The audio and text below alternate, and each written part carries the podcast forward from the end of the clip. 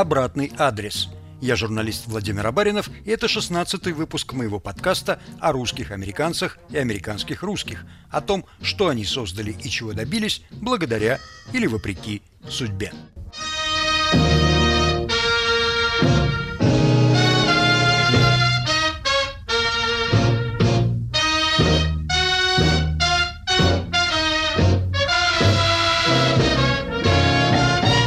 В 1943 году американо-советские отношения были хороши как никогда. Американцы питали искреннее уважение к Красной армии, особенно после Сталинградской битвы. Они оказали восторженный прием снайперу Людмиле Павличенко. Она даже жила в Белом доме, а певец и композитор в стиле кантри Вуди Гатри написал о ней песню.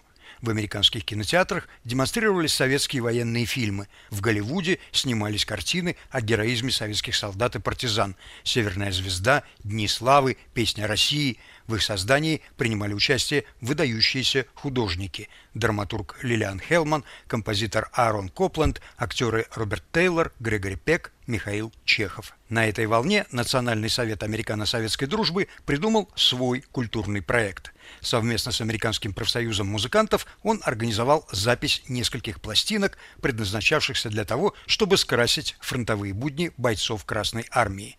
Неизвестно, добрались ли эти пластинки до фронта, но, возможно, их передавали по радио. Для нас сейчас самое интересное – голос диктора, читающего вступление.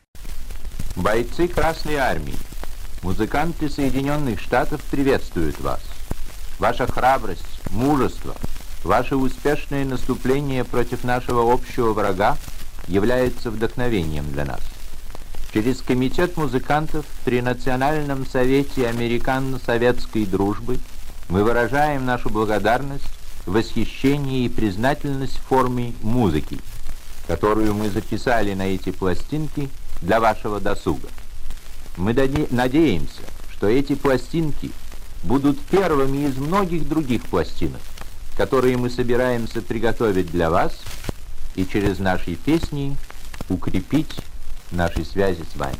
Мы начали с джаз-квинтета известного американского артиста Бенни Гудмана, исполняющего хорошо известный отрывок «Леди, будь хорошей», «Леди, be good», в котором они импровизируют джазовые вариации их собственной композиции.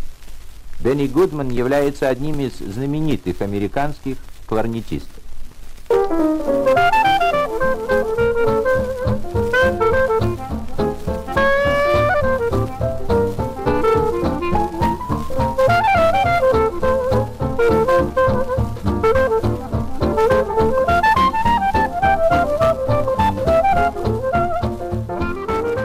Этот голос, а скорее всего и текст, принадлежат Сергею Николаевичу Курнакову, бывшему офицеру царской армии, который вошел в историю разведки как один из советских атомных шпионов. Участвовать в разговоре о Курнакове я пригласил своего старинного друга и коллегу, журналиста, писателя и издателя Александра Васильева. Он живет в Лондоне и известен как соавтор двух книг о советском шпионаже.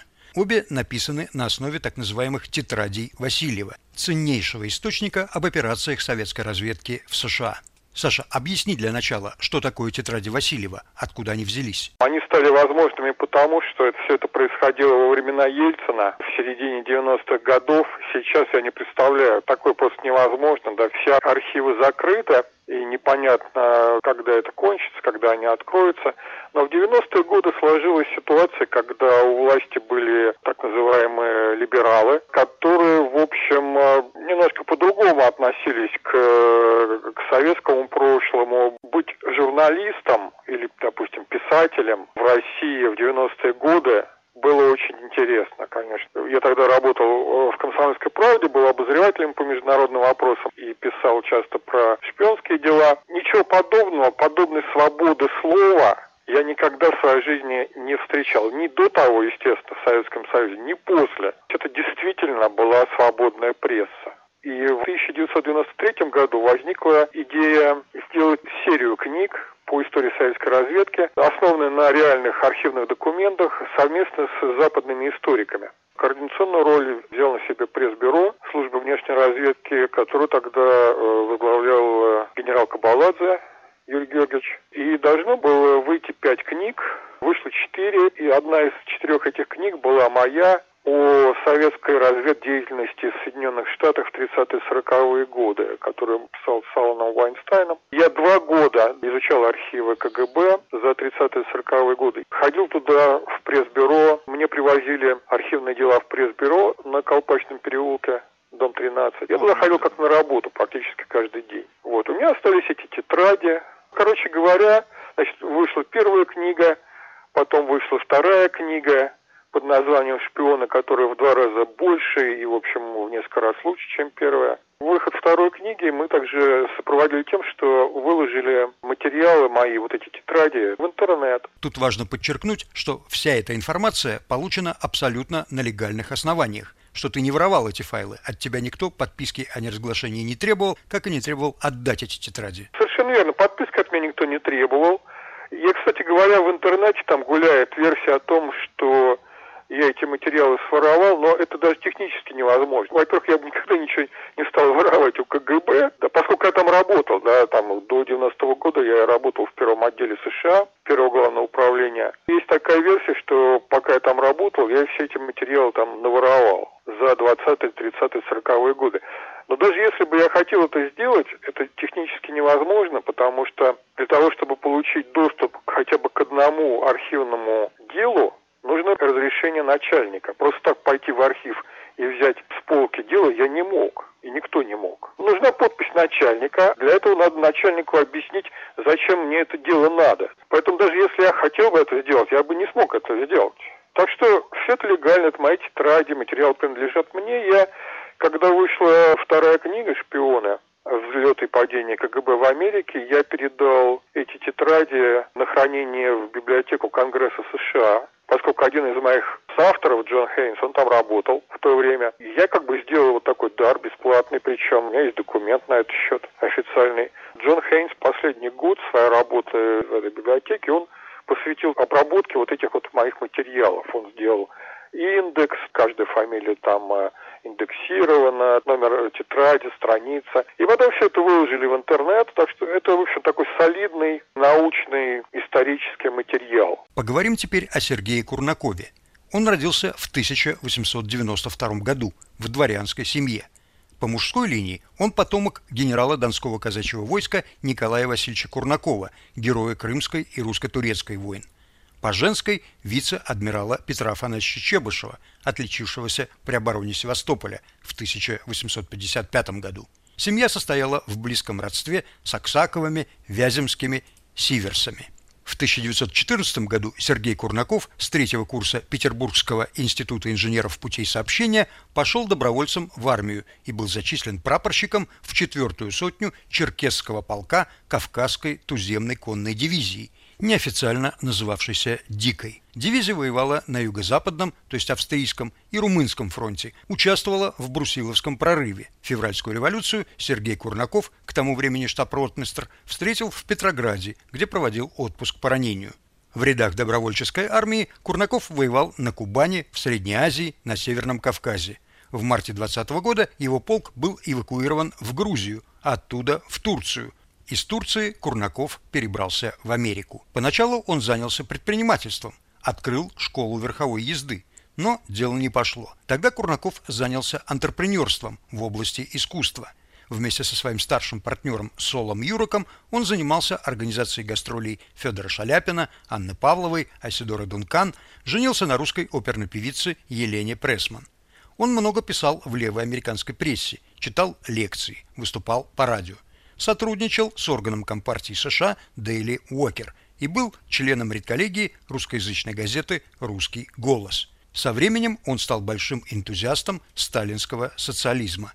Саша, как ты объясняешь эту метаморфозу? То, что он стал как бы таким просоветским деятелем, меня это, честно говоря, не удивляет. Здесь, конечно, большую роль, я думаю, сыграла личность Сталина. Вообще, чем старше я становлюсь, тем меньше у меня ностальгии по Советскому Союзу, как ни странно.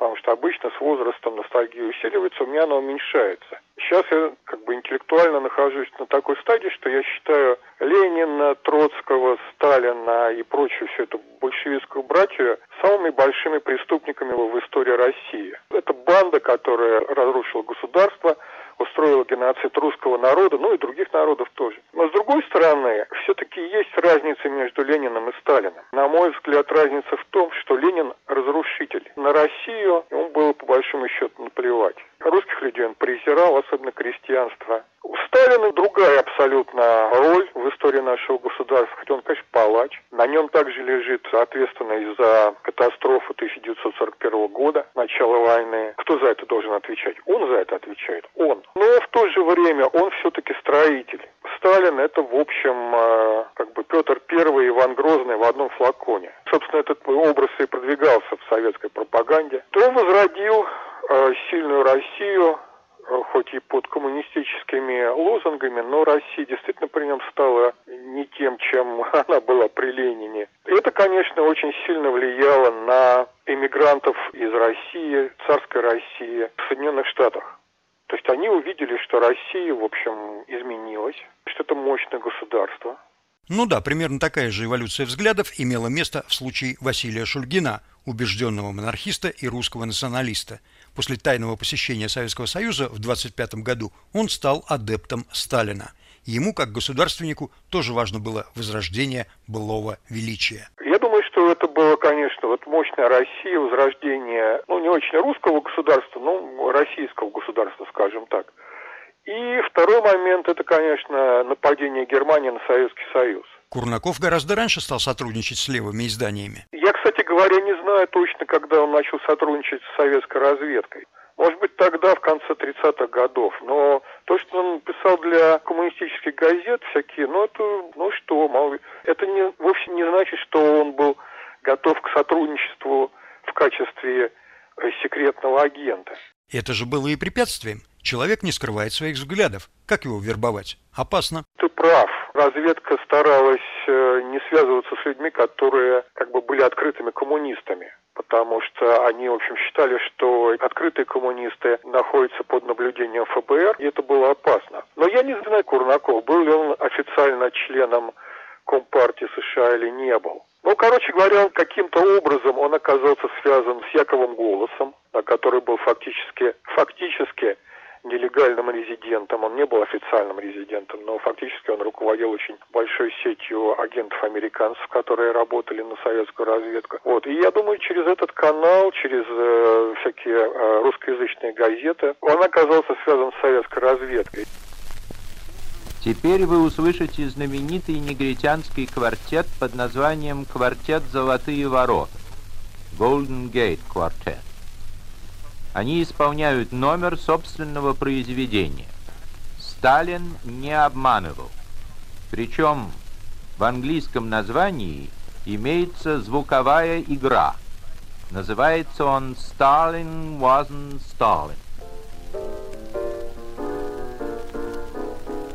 Well, no, Stalin wasn't Stalin when he told the beast of Berlin that they'd never rest contented till they had driven him from the land. So he called the Yanks and English and proceeded to extinguish the Fuhrer and his vermin. This is how it all began. You see, the devil was reading in the good book one day how the Lord created Adam just to walk the righteous way.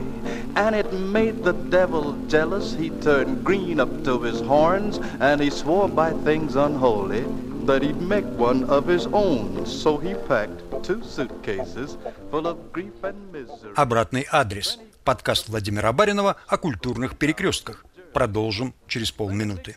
Время свободы. Новости глобальные и локальные, российские и международные. Политические, социальные, экономические, культурные. Совсем серьезно и с долей иронии. Информационный дайджест «Время свободы». Каждый будний день на сайте Радио Свобода и основных платформах подкастов.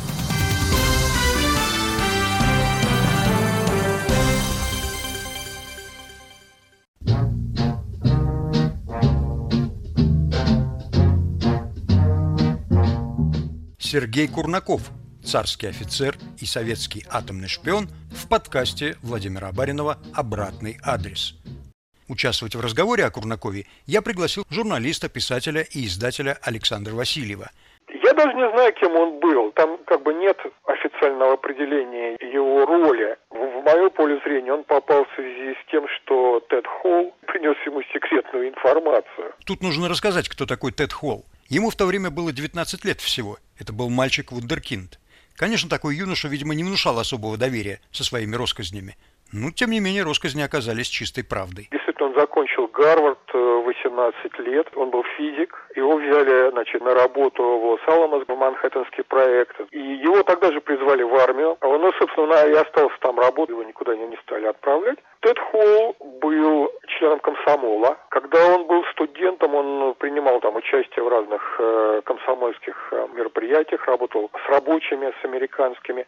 Он происходил из семьи еврейских иммигрантов из России. А как же его с такой биографией взяли в Манхэттенский проект? Оппенгеймер был коммунистом, на всякий случай. И я, кстати говоря, нашел документы, которые это подтверждают, потому что это не было очевидно, потому что говорили, что его обвиняют в том, что он был коммунистом, а это все вранье. Ничего подобного, он был коммунистом. Это вообще была коммунистическая семья. И тем не менее, Роберт Оппенгеймер возглавил этот проект, я думаю, потому что данные о его членстве в Компартии были очень расплывчатыми. Хотя подозрения в отношении Оппенгеймера, они всегда были. Но люди, которые, решили запустить Манхэттенский проект, они закрыли на это глаза, да. Им важно было, что физик талантливый, и они сделали на него ставку и не проиграли. Коммунист Оппенгеймер сделал им атомную бомбу. С какой целью Тед Холл пошел к советским представителям рассказывать атомные секреты? У Тед Холла была абсолютно конкретная цель. Он хотел поделиться секретами атомной бомбы с Советским Союзом. Курнаков написал потом очень подробный отчет о беседе с Тедом Холлом. Курнаков спросил Холла, зачем вы это делаете? Вы вообще понимаете, что вы делаете? И Тед Холл сказал, что Советский Союз – это страна, от которой зависит наше будущее, будущее нашего поколения. У Советского Союза должен быть секрет атомной бомбы, потому что это типа будущее человечества, только одна надежда на Советский Союз. Вот так. Мне кажется, что это вообще была такая популярная точка зрения в кругу атомных физиков. Есть конкретный эпизод, который также задокументирован.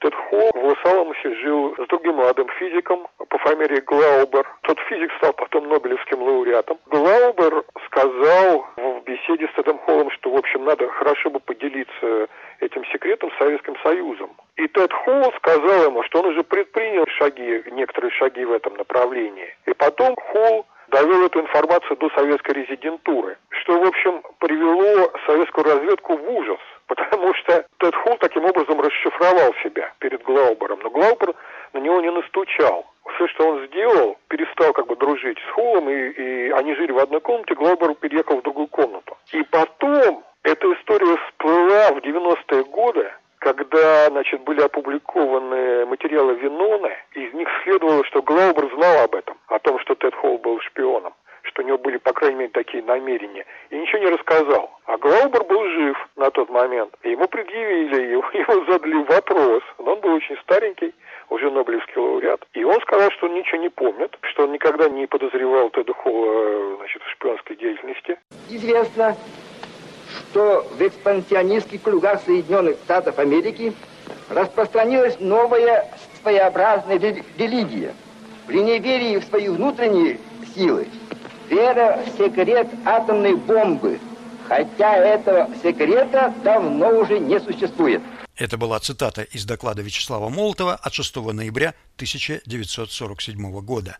Курнаков, судя по документам архивным, Курнаков не знал, о чем идет речь, потому что он сначала спросил Теда Холла, когда Холл начал говорить о сверхмощном оружии, Курнаков подумал, что речь идет о ракетах. Вообще он написал очень подробный отчет, в котором указал, какие меры конспирации принял.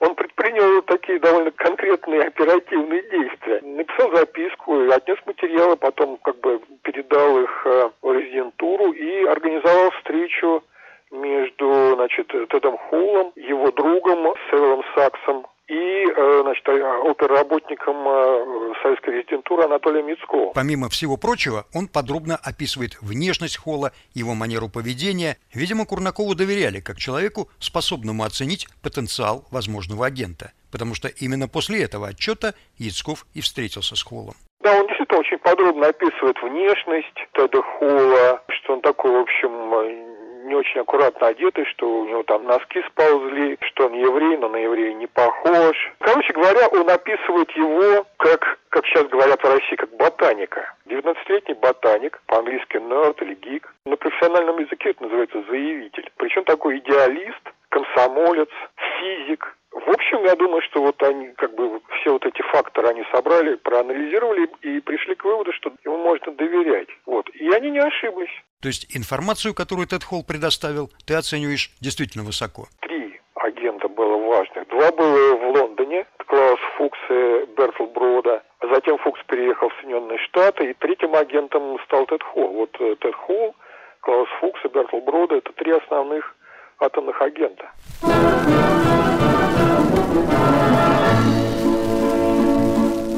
Мы недавно проводили испытания наши силе. Мы довольны от души, да теперь я хороши. Все на славу удалось, там где нужно взорвалось. Мы довольны результатом, не дурен советский атом. Вот так, сука, всем наука, суйся, ну-ка. Переменили, обрудили, это твоя мать.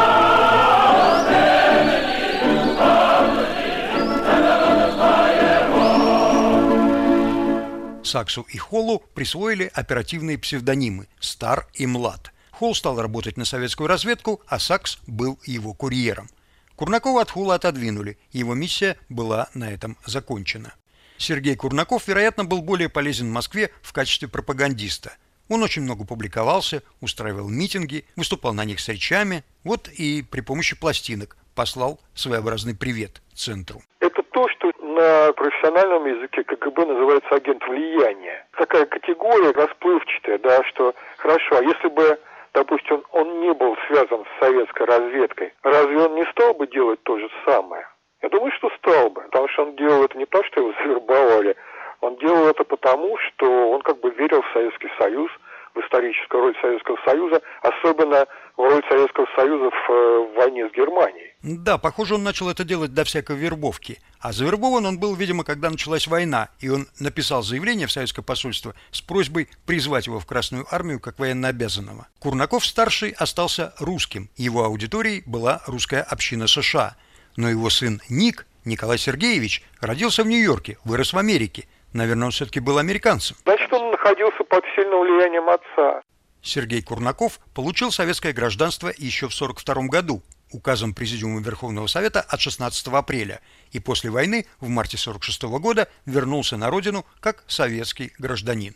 Если это и была эвакуация, связанная с тем, что им заинтересовалась ФБР, то эвакуация совершенно легальная. В СССР он занял довольно видное место. Работал на иновещании Московского радио, публиковался в США через Совинформбюро и Славянский комитет, в газете Moscow News, в различных периодических изданиях. Интересно, что советская пропаганда совершенно не использовала его персональную историю, как она это сделала с тем же Шульгиным и другими возвращенцами. Но он стал консультантом Мосфильма на картине «Русский вопрос» по сценарию Константина Симонова.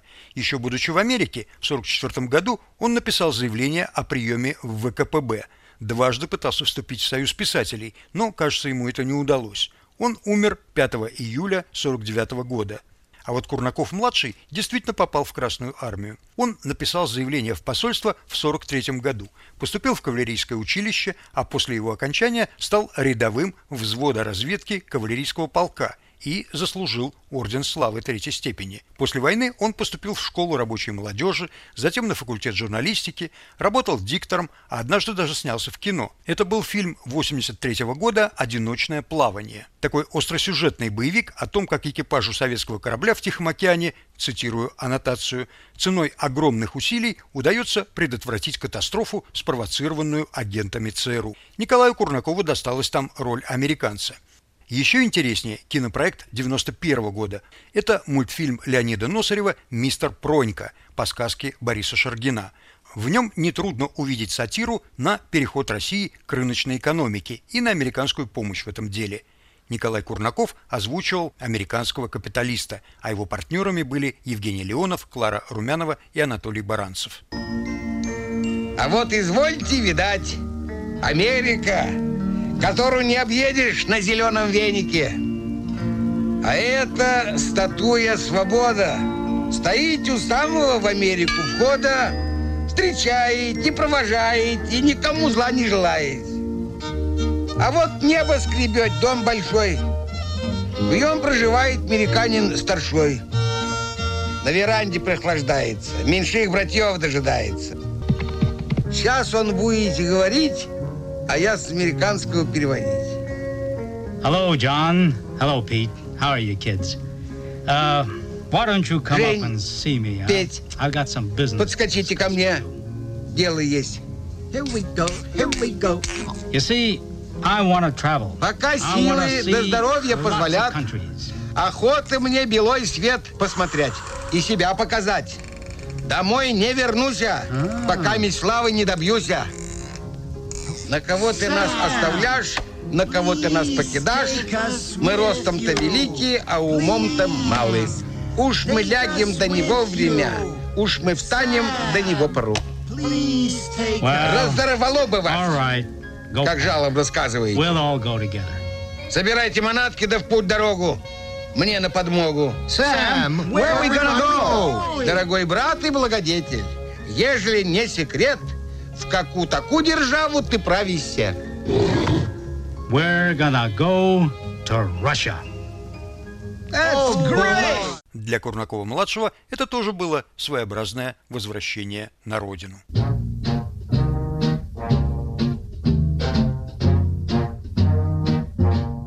Сергей Курнаков, царский офицер и советский атомный шпион, в подкасте Владимира Абаринова «Обратный адрес». Слушайте на всех подкаст-платформах и на сайте Радио Свобода. Пишите мне, рассказывайте свои истории и не забывайте оставлять свой обратный адрес.